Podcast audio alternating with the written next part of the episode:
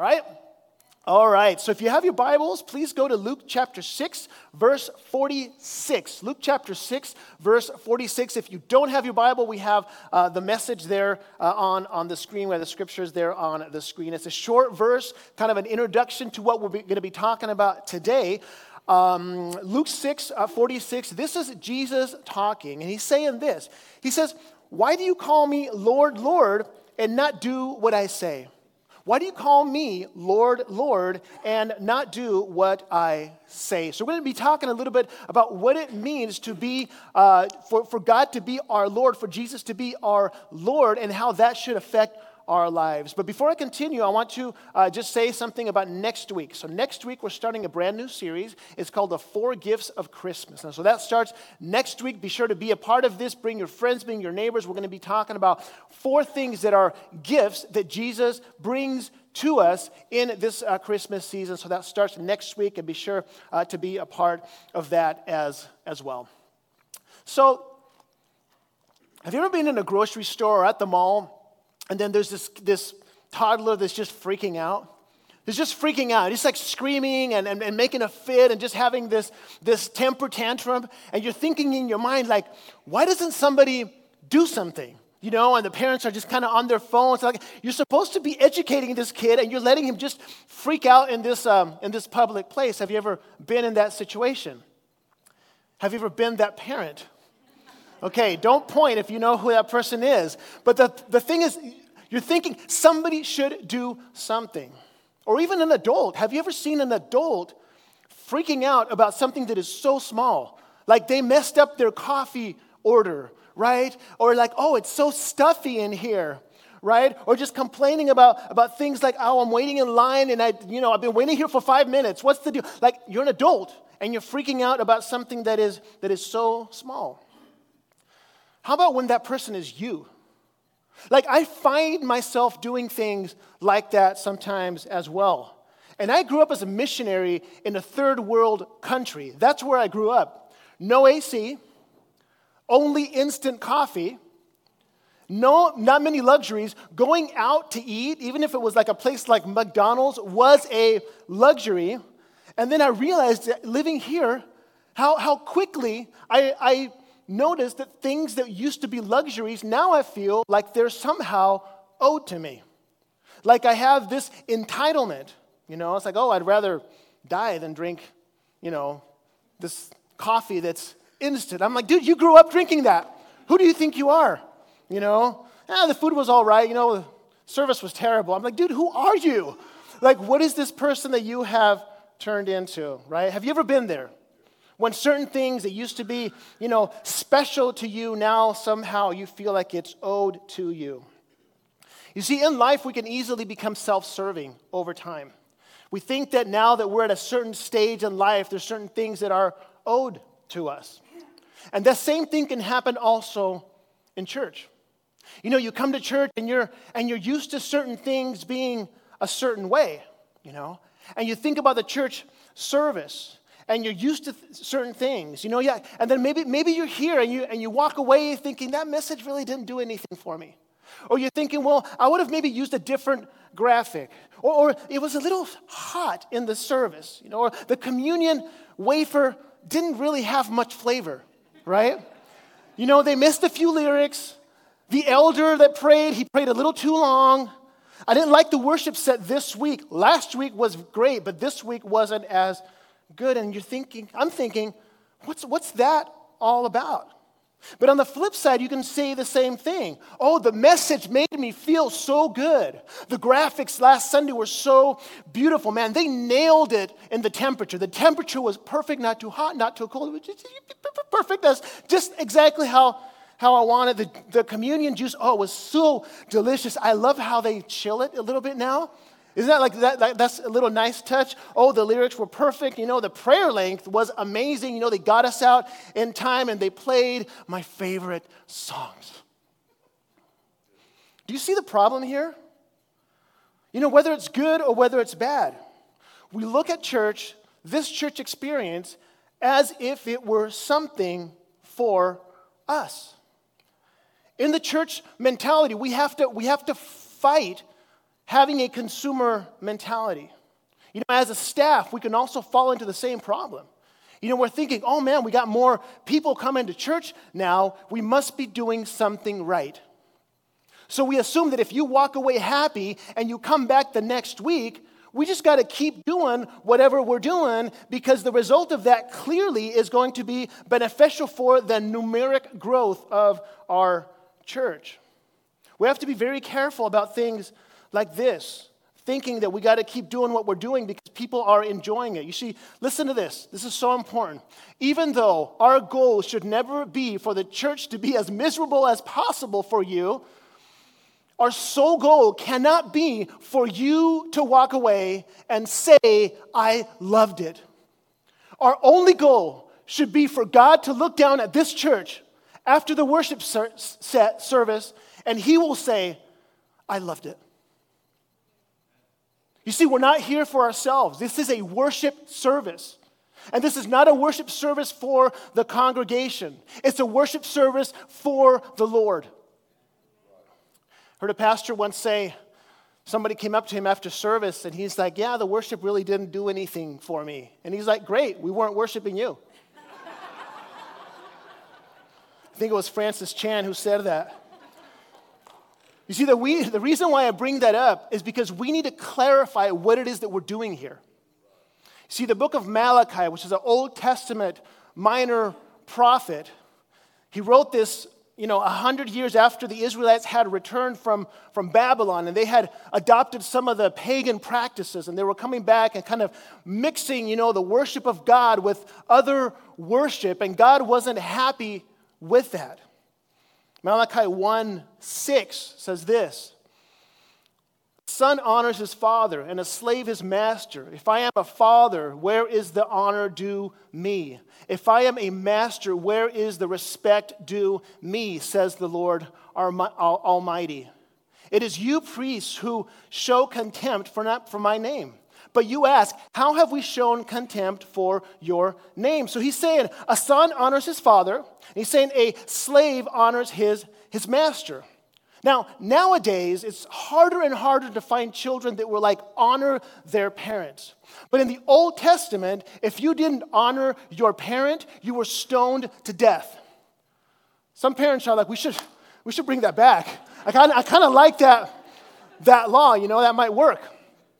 But the point he's trying to make here is that there's an assumption being made that, that children honor their parents, right? and that, and that servants will honor their, their masters. And he's saying, hey, when you pray, you call me Lord.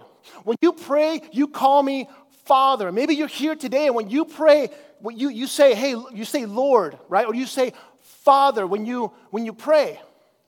But my question to you this morning is do you really understand what it means for someone to be your Lord? Or for someone to be your, your Father? What that means is that whatever he says, you do. Whatever your father says for you to do, you will do, and you will honor him. And Jesus says the same thing in the New Testament. We just, we just read it, Luke 6 46. He says, Why do you call me Lord, Lord? And do not do what I say. You're saying, You are my Lord, which means I am your servant. And what determines whether this is true or not is not what you say, but how you live. Are you contradicting what you say with how you're living your life? Lord, Lord, Lord God, I pray for that. Like, is He your Lord? Is He my Lord? Problem is that many of us have it, have it flipped. We treat, we, treat, we treat God like our servant, and, and we think we are His master. Like, God, please do this for me. Please do that for me. I really need this. I really need that. I'm like, wait, at what moment did this thing get flipped? See, we want God to do our will. And Jesus is saying, either you do what I say or stop calling me Lord. Don't say I'm your Lord when you don't do what I say. You see, what's happening in, in Israel is that God was confronting them through the prophet. And what he was saying is that their service, their worship was unacceptable. God was telling the Israelites that their service from the eyes of God was unacceptable. Verse 7, I'm going to read uh, 7 through, through 9 says this this is God speaking to Israel. He's saying, By offering defiled food on my altar. But you ask, How have we defiled you? By saying that the Lord's table is contemptible. When you offer blind animals for sacrifice, is that not wrong? When, you when you sacrifice lame or diseased animals, is that not wrong? Try offering them to your governor. Would he be pleased with you? Would he accept you, says the Lord Almighty? Now plead with God to be gracious to us. With such offerings from your hands, will he accept you, says the Lord Almighty? You see, the Old Testament sacrifices, it was understood that you would bring God your very best. They would bring money, they would bring uh, food, they would bring animals. And what was happening here is that God wasn't pleased with the Israelites because what they would bring was defiled food. They would bring blind animals and they would bring diseased animals. We see it from the Old Testament, Cain and Abel. Like, remember that story? Like, you bring your best to God. So imagine these people who had all these animals, all these cattle, and they're like, yeah, I'm going to give an offering to God. And they're looking at everything that they have. And they're like, oh, yeah, that one looks a little blind. That one looks a little skinny. that one looks too healthy. Like, let's just get, let's just get this one over here, and then we'll, we'll sacrifice that, that to God. And then God is saying, Do you think that I am pleased with your leftovers? But here's the thing that's Israel, right? Are we any different?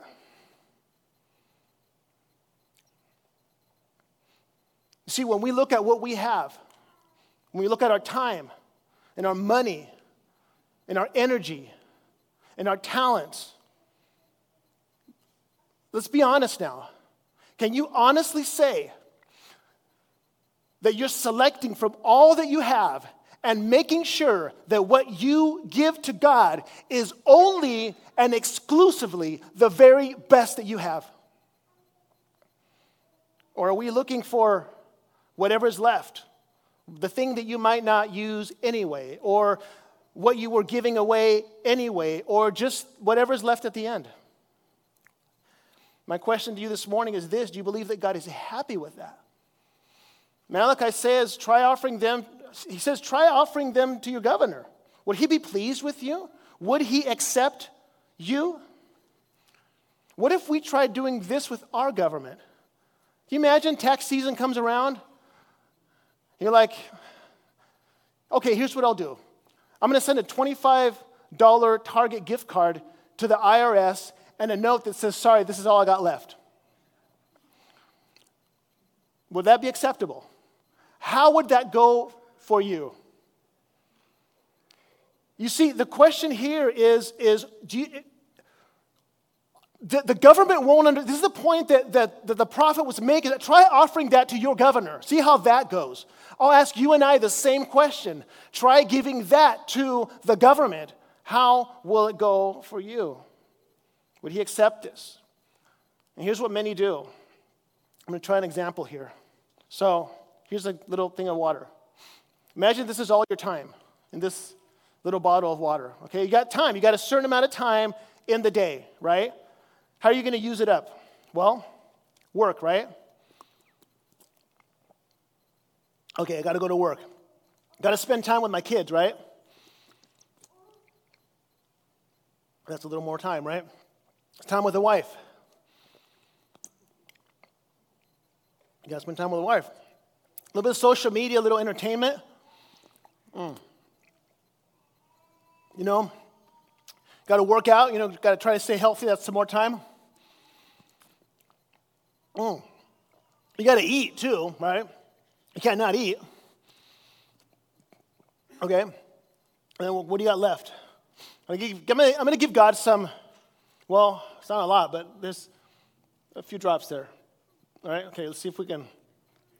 There's a little more. All right. That's what we do. Many times that's what we do with God. We do that with our, with our time. What about our money? Some of us do the same thing with our money. Hey, first I got to buy the house that I want. I got to drive the car that I want to drive. I got to take my schools to the best school. I got to go the, to, the, to the restaurant that I, that I love. I got to do the entertainment. Like, I have to entertain myself. Like, I got to do all these things. And then at the end of the day, you ask yourself the question how much, how much do I have? How much do I have left? And then you give that to God. Verse 10 says this Oh, that one of you would shut the temple doors so that you would not light useless fires on my altar. I am not pleased with you, says the Lord Almighty, and I will accept no offering from your hands. That is a crazy thing that God says. I'm going to read that part again. He says, Oh, he says, Oh, that one of you would just shut the doors of the temple. Just shut the door. Like, don't even bother. Just shut the door. Just, just close the doors of the temple. Now, think about that for a moment. There are thousands of churches right now that are having service at this moment all across the United States. And God is, is perhaps looking down at some of those churches and He's looking at the, what the churches are offering Him.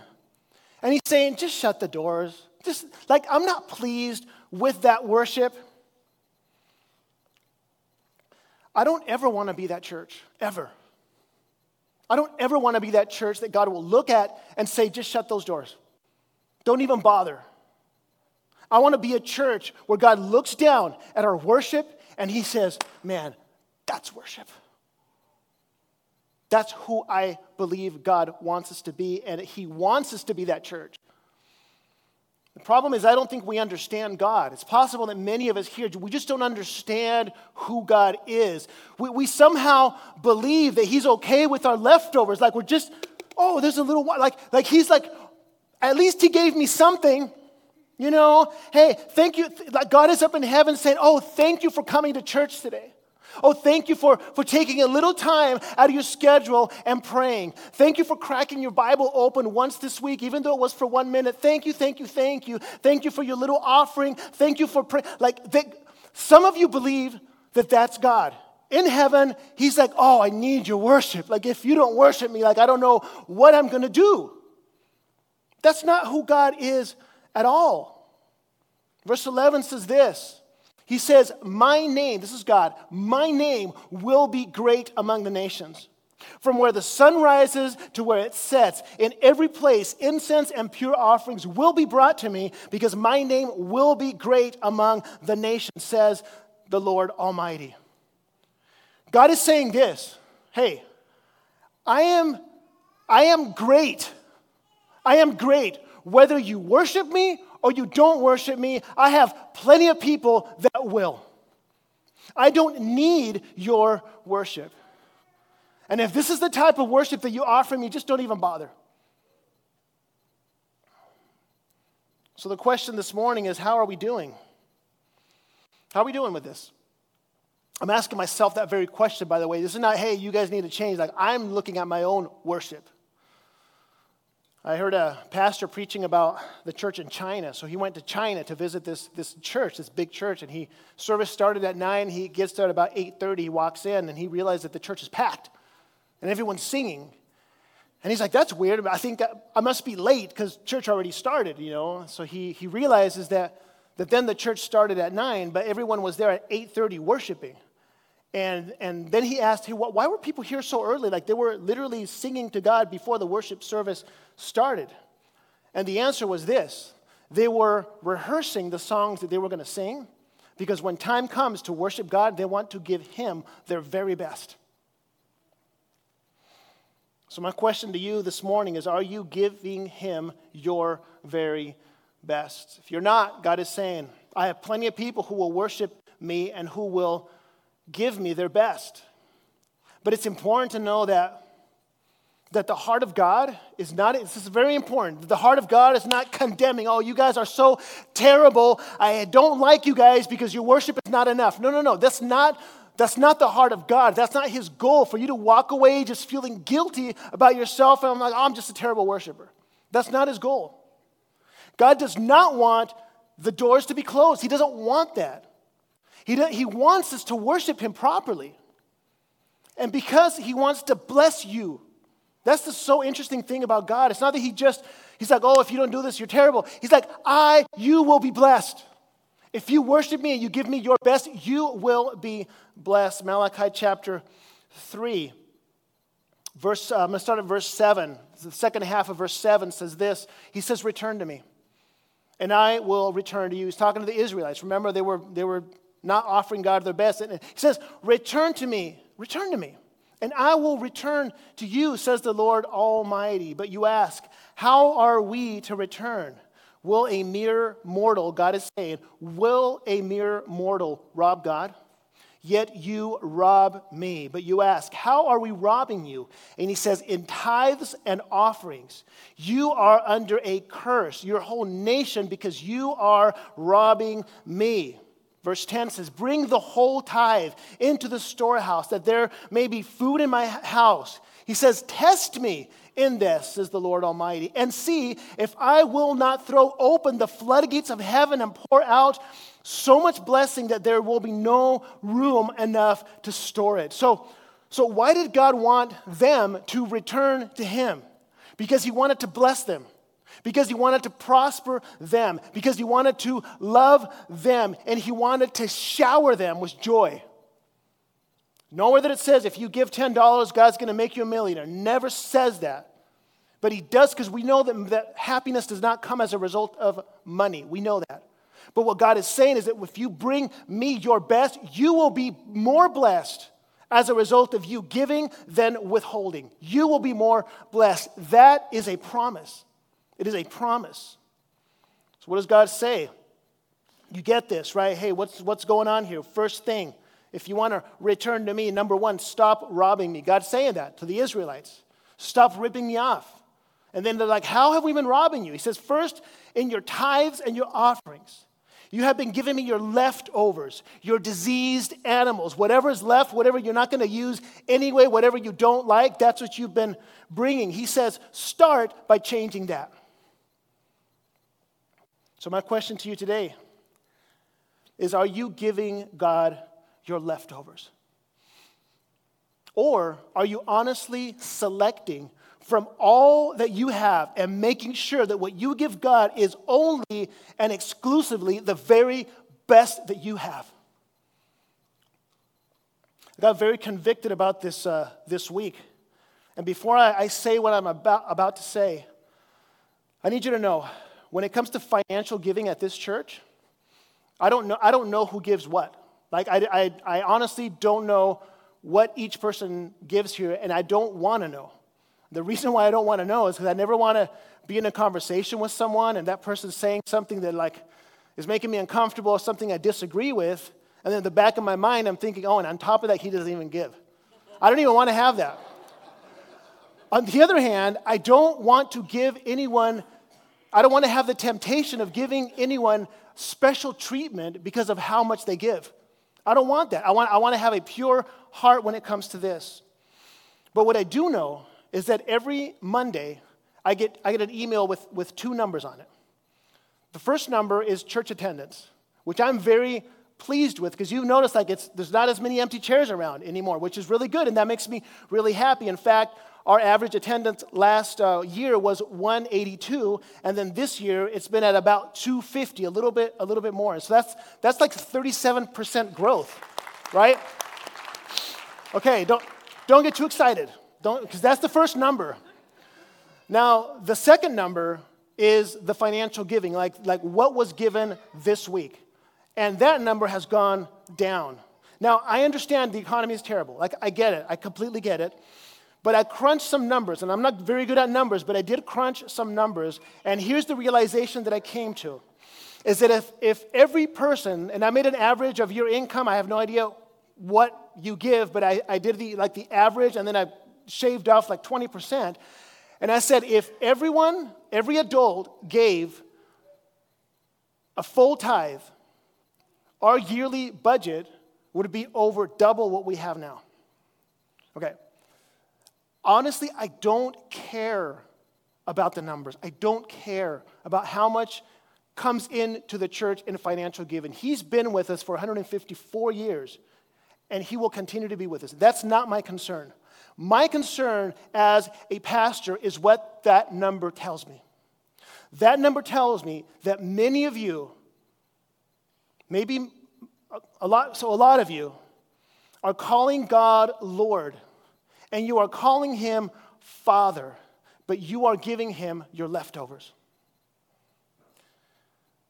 And God is not pleased with this. Now, the beautiful thing is that God doesn't want anything from you. What he wants is for you. And he doesn't need your money. What he wants is for you. So he says, and see, right?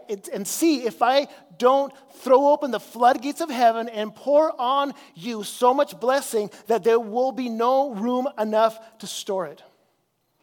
That's the prom- he, he's promising you this. Okay? Have you ever been watering? You're watering the grass, right? Watering the grass. And all of a sudden you pull the thing and it's like it cuts off. What happens there, right? So you're watering and it's like it, there's no water coming out. What do I do? So you go down the hose and you realize down here that it's folded, and then you unfold it, and then uh, all the water starts flowing out again.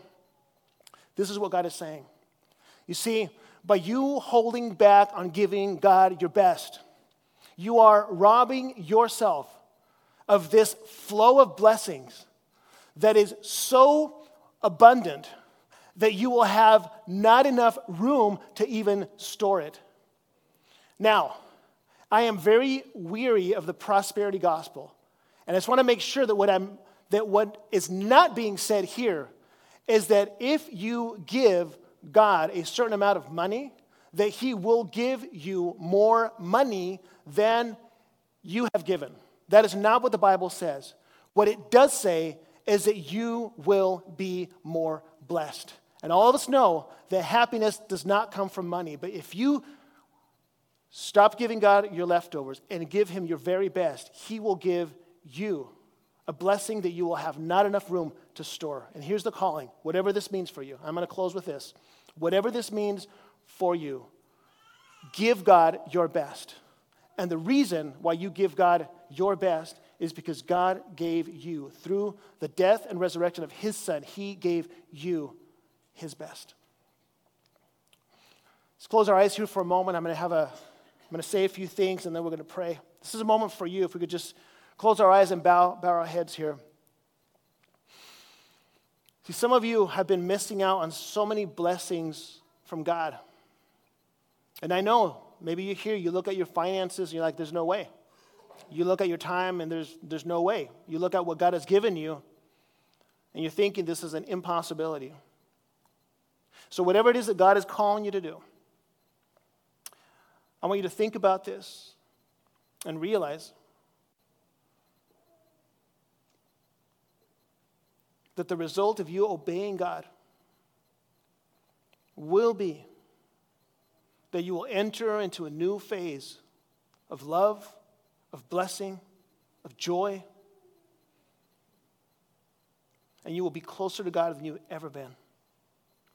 Let's pray together. Lord God, I want to pray this morning for everyone here. I thank you for the message today, and uh, thank you, God, because you've allowed for so much peace to be in this church. Thank you, God, because we're not we don't have to preach these messages out of, out of need or out of, oh, we don't know what we're going to do or we don't know where the money's coming from. We, we understand that this is a heart issue and this is a personal issue and it's an issue of worship and it's an issue of giving to you our very best. Lord God, we don't want to be a church where you look down and say, that's not even worship, that's just people being self serving and people coming to church because they want something for themselves. I don't want to be that church, Lord. I'm not saying that we're that church. I just don't want to be, ever be that church. And I pray, God, that each one of us here will, will look at what we have and ask ourselves are we giving you our leftovers or are we giving you our very best? Lord God, you gave us your best through Jesus. And we just want to follow in your footsteps, knowing that everything that we have, we receive from you. We love you. In Jesus' name we pray. Amen.